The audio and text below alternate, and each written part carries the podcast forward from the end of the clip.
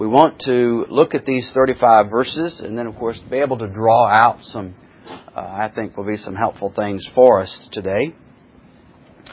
But in the previous chapter, you remember that uh, we saw how that Israel faced defeat and as well as humiliation uh, before their enemies and in reality before their God for, because of uh, the sin of Achan.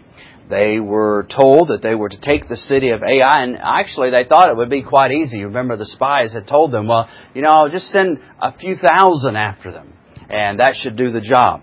Uh, but of course, they did not realize that there had been sin in the camp, and thus all Israel, uh, through the sin of Achan, are punished by God, and they, of course, are defeated, and as we said, are humiliated there before their enemies. And of course, God does reveal to Joshua, uh, through the process that we saw in chapter 7, how that Achan then is finally taken, and we see his family's end as well there in chapter 7. Now we want to pick up chapter 8 this morning, and let me read the first two verses. It says, And the Lord said unto Joshua, Fear not, neither be thou dismayed. Take all the people of war with thee, and arise, go up to Ai, and see, or Ai. See, I have given into thy hand the king of Ai, and his people, and his city, and his land. And thou shalt do to Ai and her king as thou didst unto Jericho, and her king. Only the spoil thereof and the cattle thereof ye shall take for a prey unto yourselves. Lay thee an ambush for the city behind it. In these two verses here, we see that Joshua is in, now encouraged in the way of the Lord. You remember after the sin that Achan did, it was dealt with, and now that that has been dealt with by Joshua and the people, God is now ready to be their help. The sin of Achan did have its consequences. It has its consequences upon Achan himself. It had its consequences upon his family, as well as to the whole nation of Israel. And so all of this now is obviously upon the mind of Joshua. He's probably grieving and he maybe even be a little discouraged about what has taken place. And so God comes here and very graciously encourages uh, Joshua in the way. Sin had uh, defiled, as it were, the nation of Israel. Uh, sin had, in a temporal way, uh, separated uh, God's favor and His goodness from them. And so Joshua obviously must have felt that. And so now, though that sin has been faithfully dealt with, God comes and we see the language here. It's the language that He had said before towards Joshua, wasn't it? It wasn't just Joshua, go take the city, but it's the same kind of words. I will be with you. Don't fear. Be encouraged that uh, I am with you in these things. So we see what happens when sin is faithfully dealt with. You know, if we allow sin to fester, we allow sin to continue, well, don't expect the blessings of God, and as well, you can also expect the chastisement of God. And not only necessarily upon yourself, but upon even your loved ones and even your church. And who then would want that? So there are some good motivations to put away sin uh, among us. Also, notice verse 2, he tells us here that the city, along with the king and the people, are to be given over to the nation of Israel, and as well the spoils are to be theirs. Now, you remember in the city of Ai, they weren't to do that. Now, though, God says they can have them. And I'm not going to get into the reason of that, but this is just again, whatever you, whatever you look at it and however you may look at this, it is pure obedience at work here. The command of God says in one place, don't do it. They come into another situation, similar circumstances, and this time He says you can do it. What's the difference? Well, God's will made the difference. And so, brethren, we have to be happy and satisfied with that. And a lot of times we're so busy at apt of trying to figure out the why of when you know, God just doesn't give us one. And the point is, that's not whether you can figure it out or I can figure out the whys of all this.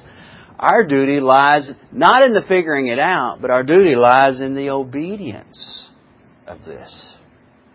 And again, this is certainly a trial to the nation of Israel at this point. Will they obey? Will they take the spoils as they are told? Well, in verses 3 through 8, then, let's look at this. So Joshua arose and all the people of war to go up against Ai. And Joshua chose out 30,000 mighty men of valor and sent them away by night.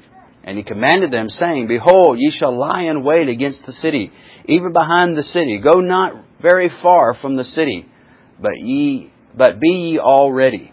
And I, and all the people that are with me, will approach unto the city, and it shall come to pass, when they come out against us, as at the first, that we will flee before them. For they will come out after us, till we have drawn them from the city. For they will say, They flee before us, as at the first. Therefore we will flee before them. Then ye shall rise up from the ambush and seize upon the city, for the Lord your God will deliver it into your hand.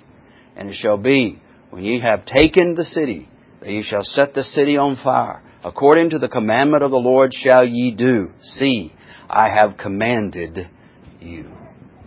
Now we see more specifics of the plan. You remember back in verse 2, he says there, lay thee an ambush for the city behind it. And so Joshua's plan here is, ta- is to take the city, as God has said. And while God, uh, my, Joshua does give the plan out, as we see there from verses 3 down through verse 8, we really know that it's really the plan of the Lord. And when and where he was revealed all this is not, again, part of the text, so we can guess all we like on that. But the point of the matter is, this is the way that God wants the city to be taken. And here Joshua reinforces the command upon Israel to do what they're told there in verse 8. And there's to be no failure this time. But I want you to notice something very carefully in verses 3 through 8. Part of the plan includes, now this is what, let me back up and tell you what he's going to do. Obviously we read that. But they're to take a few men, probably similar to the last time, two or three thousand men, and Joshua and his men are to go up to the city as if to take it again. And the rest of the nation of Israel, the fighting men, are to be hiding somewhere. So they only will be able to see those men who are advancing towards them with those few thousand. Well, what happened the last time when they tried that? Well, of course, they were taken and they were run off. Well, the city is going to think the same thing. Well, here they come again, and we're going to chase them out just like we did the last time. And when, of course, they leave, then the ambush is going to come and take care of the uh, take care of the city and the people. See here, notice what has taken place. God used the defeat and the sinfulness of Israel previously to do what He's about ready to do now. Now, did this give the nation of Israel excuse in chapter 7 to be disobedient because God was going to use this in the next chapter? Absolutely not. But here we see that marvelous and gracious thing of God, being able, and the power of God, being able to take our sinfulness and the results of what sin brings and take it and make it out to be good in the very next chapter. A lot of times He does that in our lives, doesn't He? This again is no encouragement to go out and sin and live loosely and then think, well, God's just going to straighten it all out anyway. Well, we saw what happened to Ai. He doesn't get a chance, or excuse me, with Achan, he doesn't get a chance to straighten it out, does he? He's put to death for his sin. So we cannot presume upon God that He's going to make it out good for us. But in this case, He does. And here again, the wisdom and the power and the justness of God in doing all of this. He's going to use the very thing that happened to them previously. They're running and being humiliated before their enemies as a means of now working havoc upon their enemies. So all the wisdom of God in all of this. And notice, notice verses 9 through 13. Joshua therefore sent them forth, and they went to lie in ambush, and abode between Bethel and Ai on the west side of Ai. But Joshua lodged that night among the people. And Joshua rose up early in the morning and numbered the people and went up, he and the elders of Israel, before the people of Ai. and all the people, even the people of, of war that were with him, went up and drew nigh and came before the city and pitched on the north side of Ai. Now there was a valley between them and Ai. And he took about five thousand men and set them to lie in ambush between Bethel and Ai on the west side of the city. And when they had set the people, even all the host that was on the north side of the city, even their liars in wait on the west side of the city, uh, Joshua went that night into the midst of the valley. So we see here that Joshua now, by the command of God, begins to, I would call it here, to construct uh, the ambush. He gets things ready for the battle that's going to take place. And we see in verse 12, we see 5,000 men that are going to be involved in this particular part of the battle. And again, you remember, this is different than what God, the, the spies had told out, wasn't it? You know, they said, I'll just take a couple thousand and three thousand and destroy the people.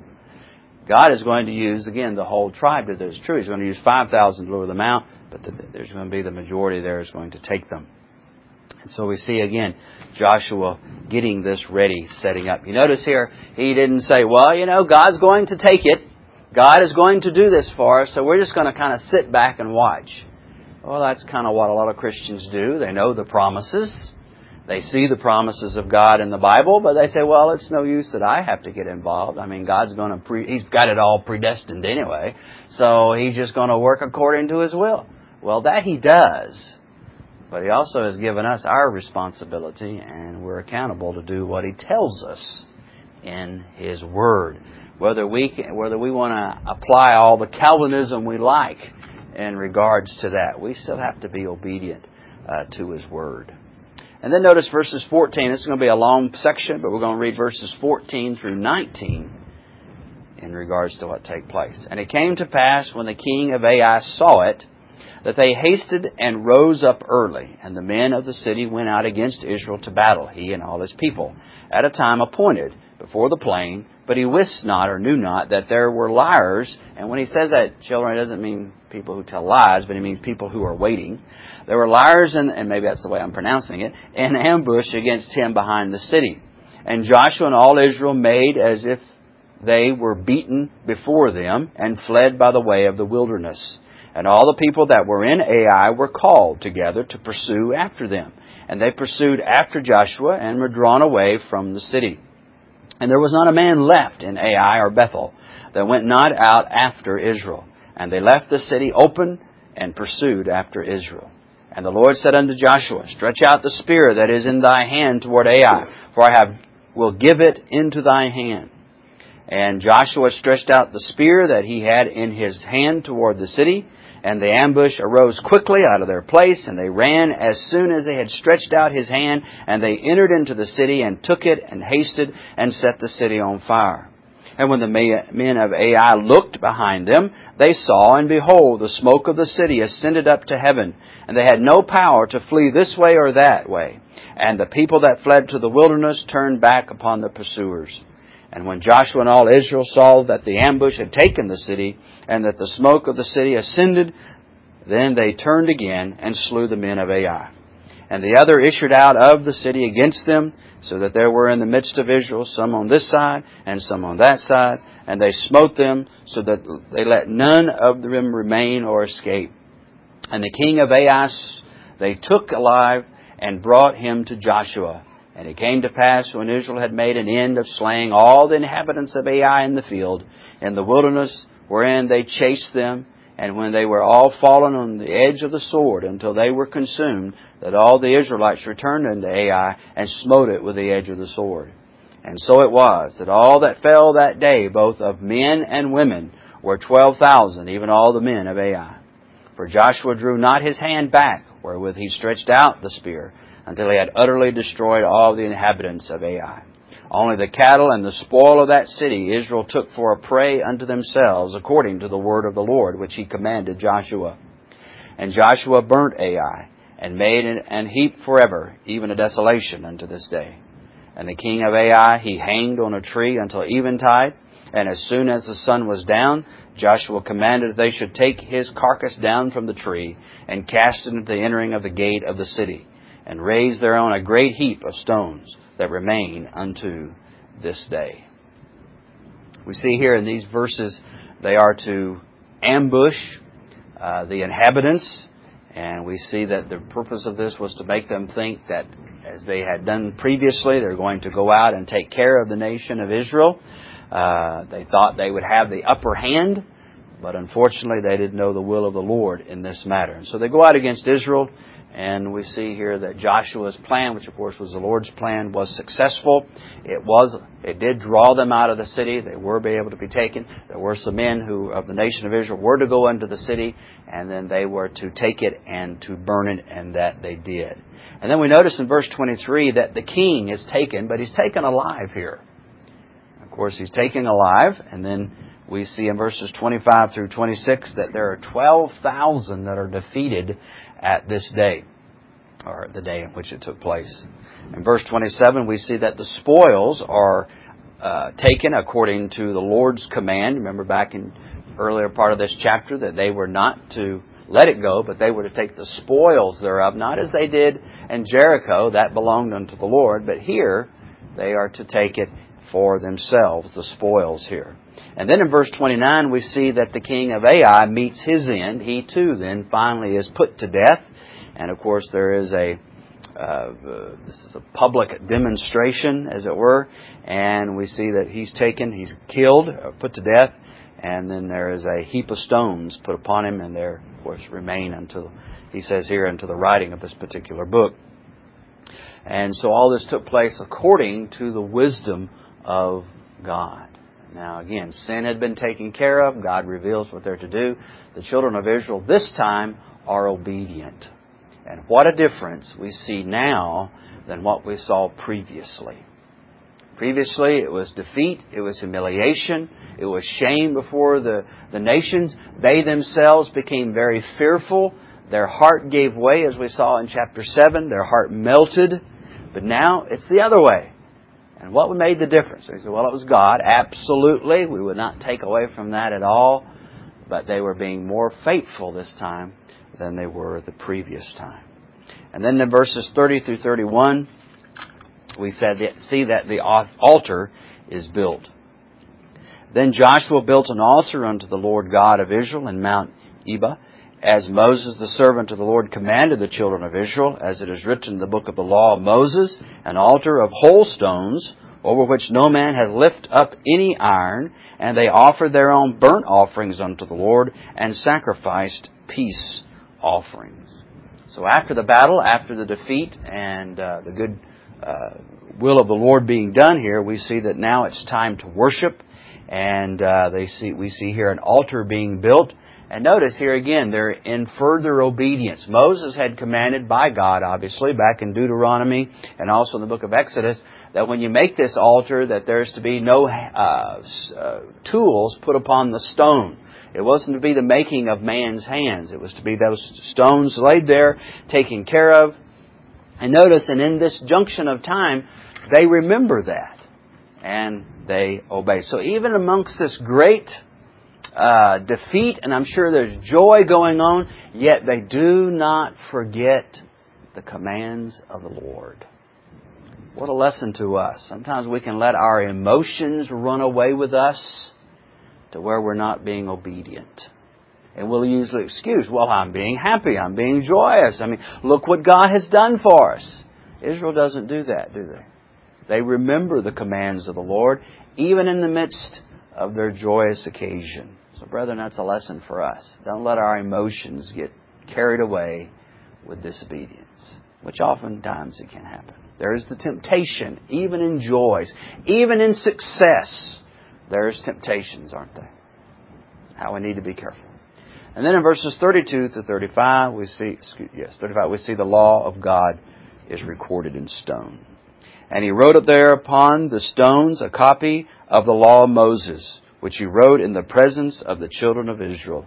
And all Israel and their elders and their and officers and their judges stood on this side, the ark on that side before the priests, the Levites, which bear the ark of the covenant of the Lord, as well as the stranger, as he that was born among them. Half of them over against Mount uh, Gerizim, and half of them over against Mount Ebal, as Moses the servant of the Lord had commanded before that they should bless the people of Israel.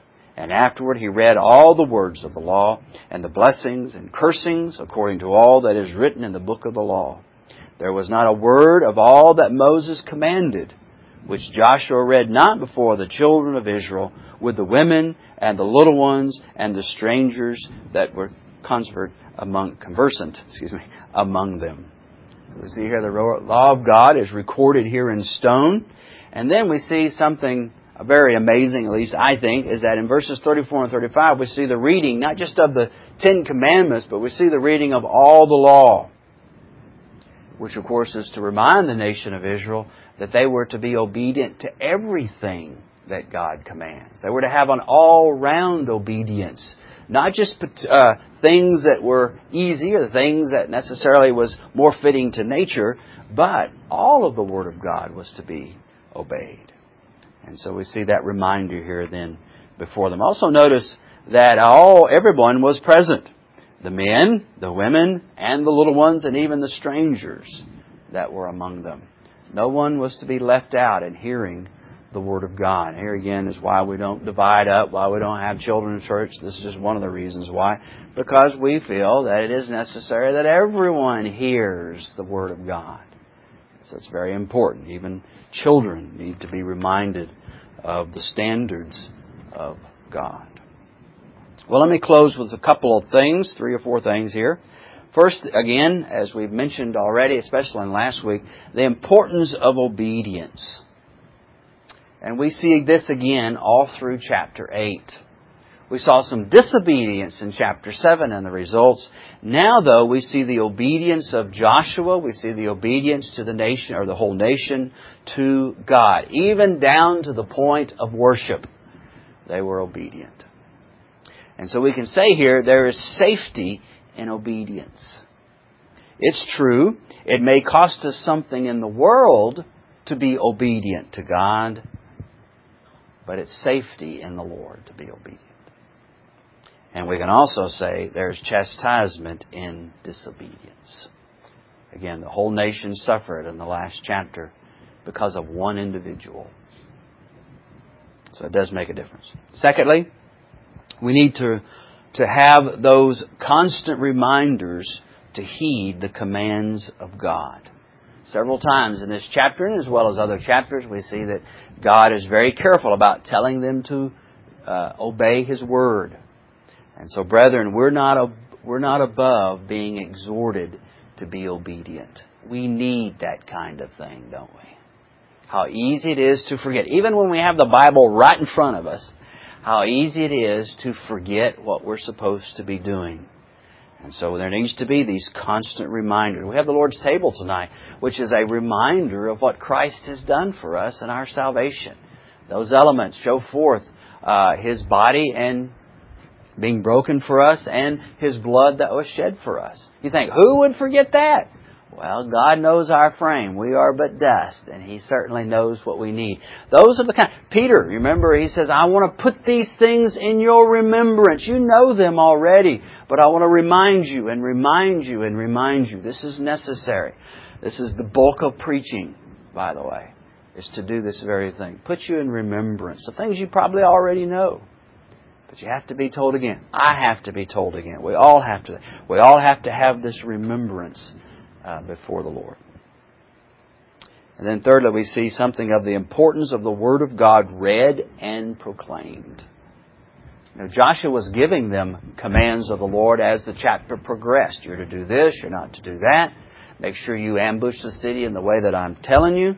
But also at the very end, in verses 35 and 30, 34 and 35, we do see again that the whole Word of God, or the law of God, was being proclaimed there.